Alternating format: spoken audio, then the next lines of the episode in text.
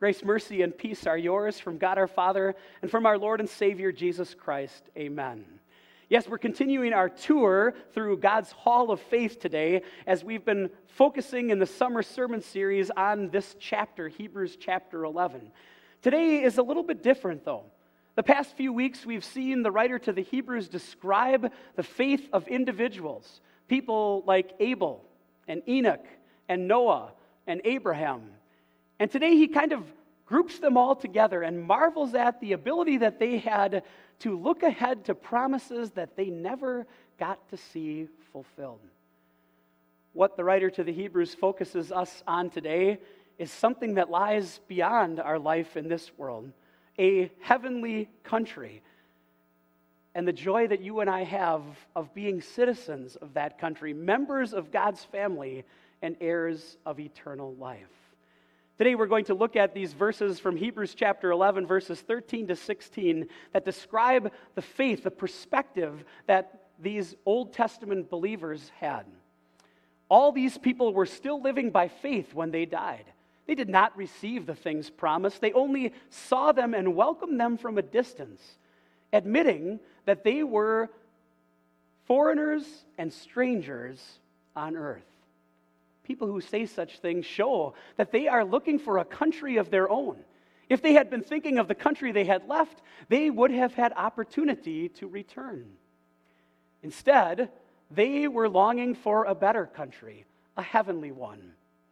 Therefore, God is not ashamed to be called their God, for he has prepared a city for them. This is the word of our Lord.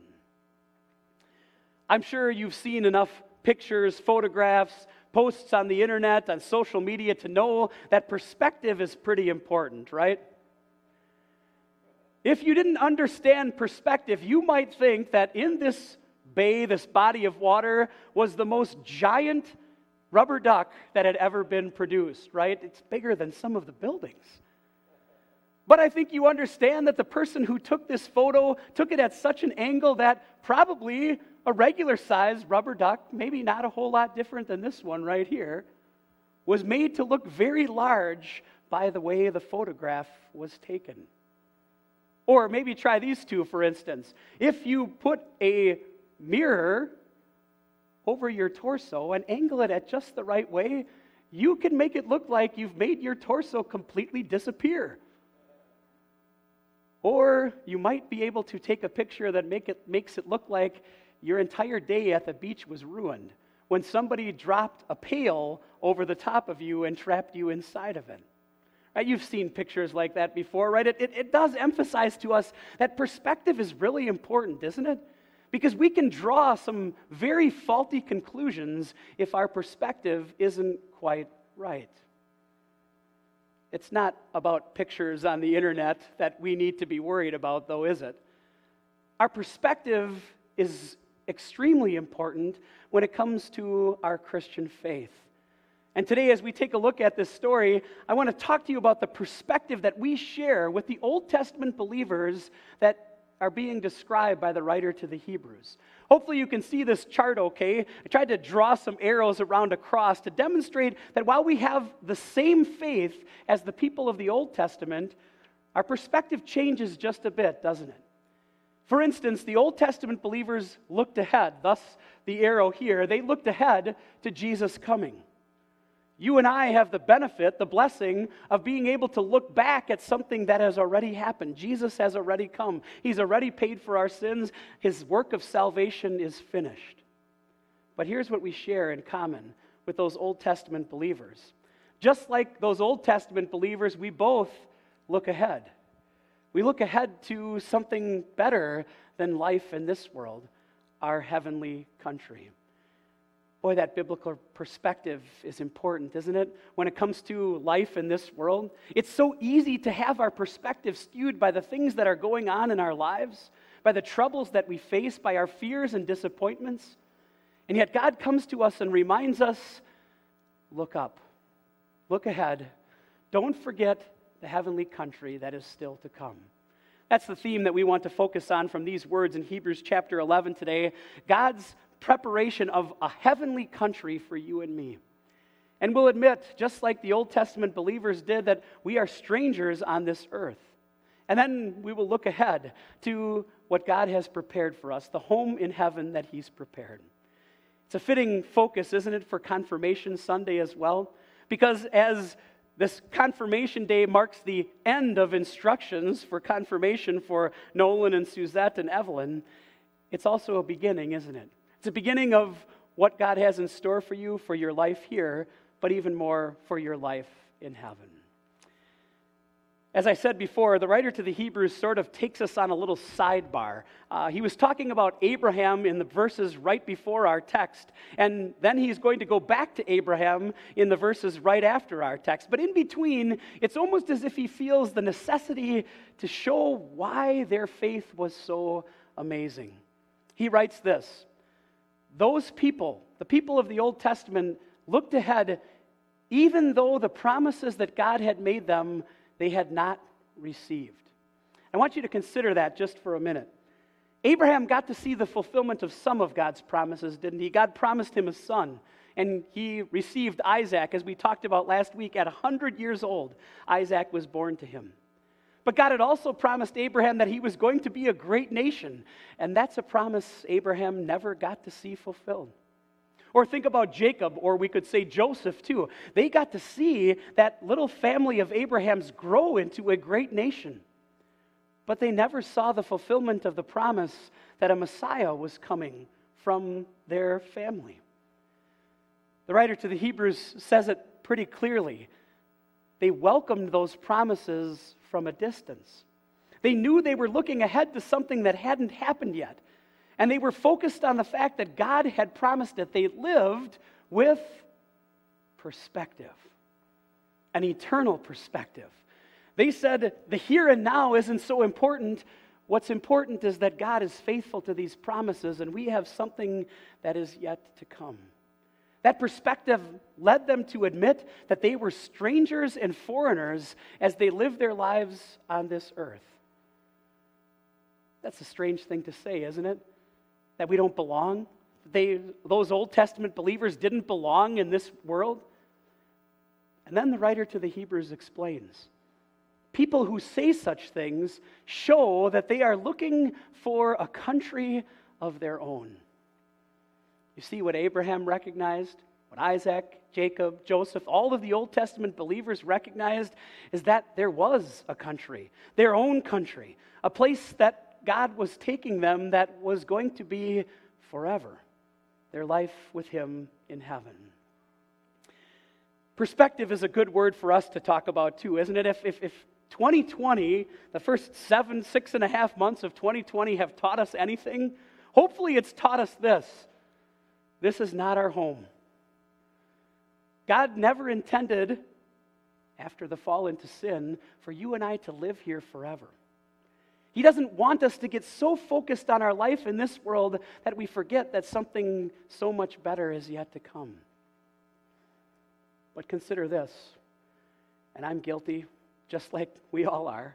Consider the effort, the effort that we put into making our lives in this world heaven.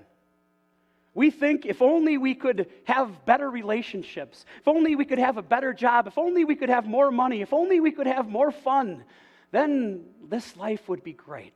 Right? Then everything that we want to be fulfilled would be right here on earth and we would experience heaven. That's not how it works, is it?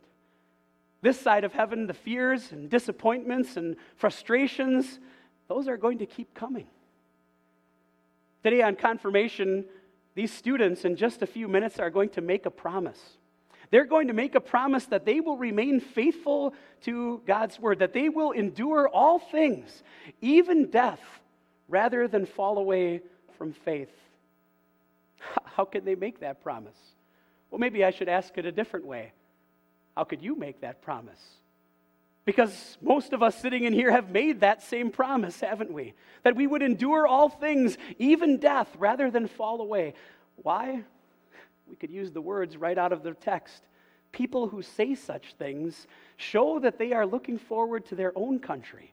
Not a great life in this world, but enjoying the blessings God gives us here with an understanding that there's greater blessings even to come. That's the perspective that you and I are blessed to live with. That's the perspective that allows us to lay our heads on our pillows at night and say, Wow, a lot of things went on in our world today. I don't know how to explain it. I don't know what's going to happen, but you do, God. And it's in your hands. And I can sleep at peace tonight because you hold me. You're the one who already claimed me as your own. And I'm headed to something so much better than this life, my life with you in heaven. Yes, we are looking for our own country, a life with our Lord. That's such a neat word in the original language, that word country, because it really carries with it the idea of a fatherland or a homeland. It's the place where we're going to feel like we belong. When we are with our Lord forever, that's when we know we will have arrived. And for now, we look at it from a distance. It's a distant thing, but it's ours. It's ours through Jesus and everything that He's done.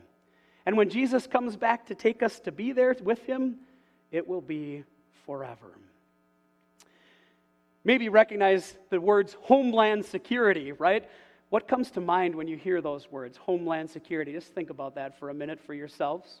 Homeland security.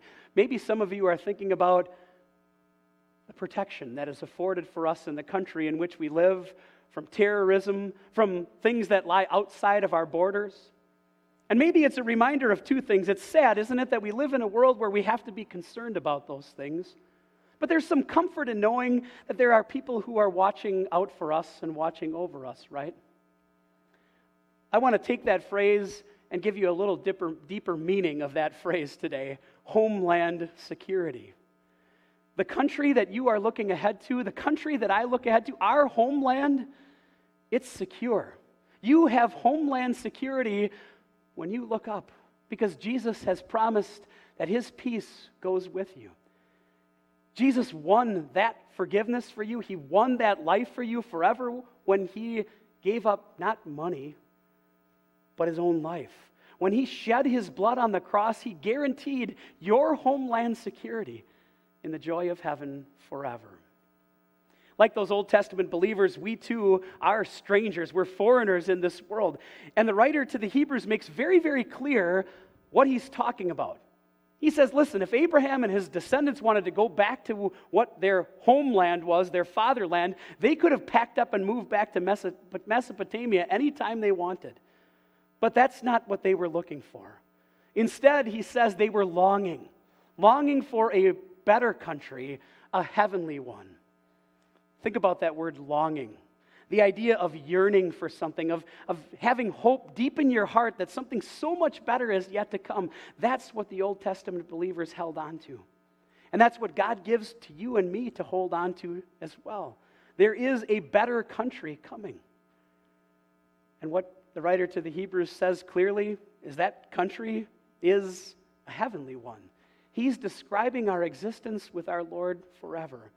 Oh, it's true. That's what God wanted when He first created Adam and Eve in this world. Didn't He put them in a perfect place, a paradise called Eden? But when sin ruined that perfect world, God held out hope, not just to Adam and Eve, not just to those Old Testament believers, but to you and me, that that joy, that perfection was going to be restored in heaven. My favorite phrase in this text is the one that comes right at the end of those verses. Therefore, God is not ashamed to call him, to call them, to be their God, to call them his people. Just consider that phrase for a moment. God is not ashamed. You don't have to read much of the stories of Abraham, Isaac, Jacob, the other Old Testament people to recognize that they weren't perfect, that they also fell into sin.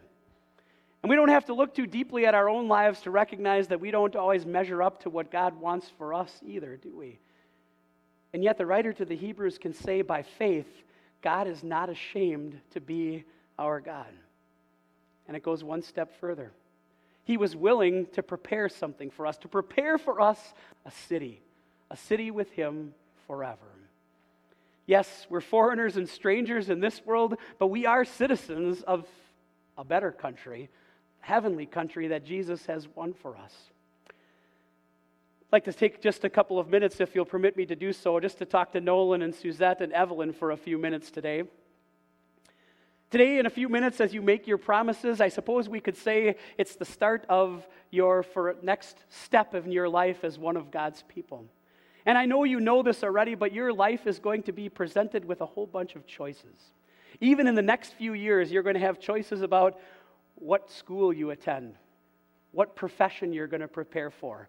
You might meet that special someone and decide, oh, that's the person that I'm going to marry.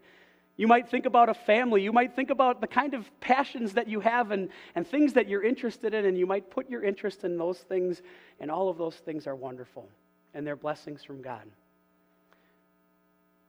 But along with those choices is the opportunity to remember. To remember that as you make those choices, remember the one who already chose you. Remember your heavenly Father who called you his own who made you his own in the waters of baptism and is now leading you to your life eternal. See, as you make those choices, you're also going to hear different voices that are going to try to speak to you. You're going to hear the voices of the evil one, as Jesus described him in John 17, the one who's going to try and convince you that your life will be much happier if you just walk away from God. If you'd say, This God thing isn't working out too well for me, maybe I should do. The devil loves to convince us of that. You're going to hear the voices of the world around you telling you you're kind of foolish to believe stuff that you can't even see. And unfortunately, as all of us sitting in here do, you also are going to hear the voice of the sinful nature inside of you that is going to work to drag you away from God. That's when it's so important to hear the voice, the voice of your Heavenly Father, the one who calls to you and says, I have loved you with an everlasting love. When you hear that voice in His Word, when you connect with God through His Word and through the sacrament, God will continue to strengthen your faith to hear that voice all the way to an eternity in heaven, the heaven that He has prepared for you. I suppose we could talk about your confirmation today in terms of beginning, middle, and end. Today is the beginning. It's an end of your instruction, yes, but it's the beginning of your life as a child of God. And now, for the years that God gives you in this world, we could count those as the middle of your life, right? The middle of your Christian life with the choices that you make and the voices that you hear. It's God who guides you through all of those things. And He's leading you to the end. Yes, it's an end of life in this world, but really it's just a beginning, isn't it? Because it's the beginning of your life forever with your Lord in heaven. That's what God has promised you. That's what you've learned throughout your lives, especially the last couple of years in instructions the love that Jesus has for you to take you to heaven to be his very own.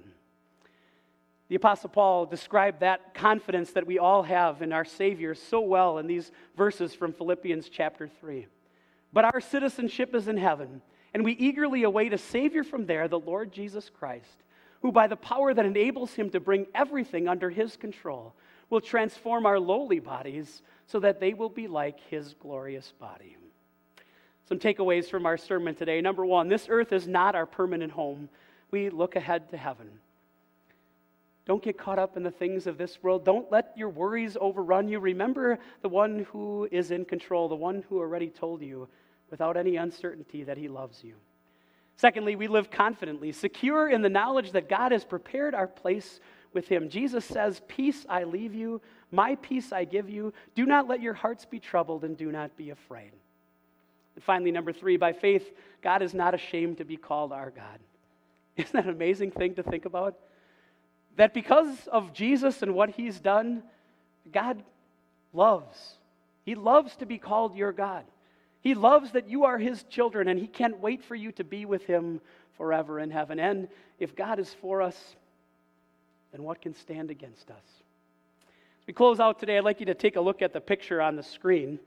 Maybe you've seen these before and you know what I'm looking for, but if you just glance at it quickly, maybe all you see is a bunch of wood that's sort of put together in sort of a strange way.